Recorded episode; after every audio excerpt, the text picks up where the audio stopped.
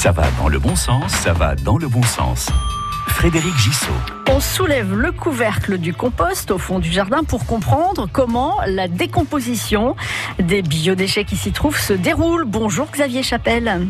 Bonjour. Vous êtes technicien horticole de formation et puis vous êtes aussi par ailleurs administrateur de l'association Prom-Aid dans les Deux-Sèvres.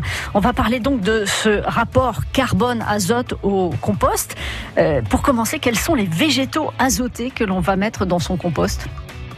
Les végétaux azotés, on va mettre euh, de l'herbe, on va mettre tout ce qui est euh, euh, légumes verts, euh, et qui- tout ce qui est humide, euh, tous les déchets de la cuisine, euh, c'est- de l'azote.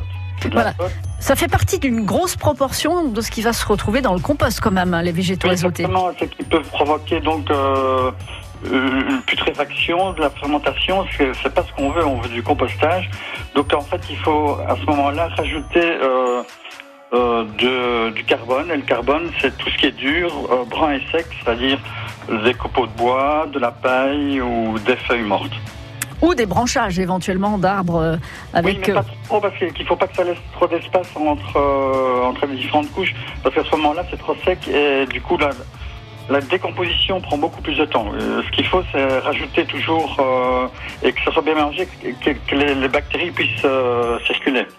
Justement, la vraie question, Xavier Chapelle, c'est comment équilibrer entre ces végétaux azotés dont vous nous avez parlé et ces végétaux carbonés? C'est quoi le, le pourcentage? En fait, euh, euh, c'est rapporté sur N, c'est 25 pour 1, 25 de carbone pour 1 d'azote. Mais euh, bon, ça, on- n'est pas euh, obligé de, de- de faire une analyse. En fait, tant qu'on voit qu'il y a des mouchettes et que, que le, le- le compost est trop humide, c'est qu'il n'y a pas assez de carbone. Donc là, on rajoute du carbone. Donc là, on rajoute euh, de la paille, euh, des, des feuilles mortes, par exemple. À partir de quand va-t-on pouvoir utiliser ce compost? Mais en fait, euh, donc il y a- il y, a des vers, de, des vers qui vont venir euh, décomposer toute la matière. Tout, tout va passer par l'estomac.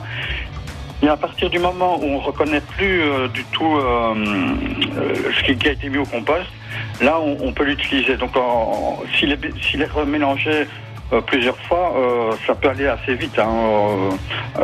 Six mois, c'est, largement suffisant.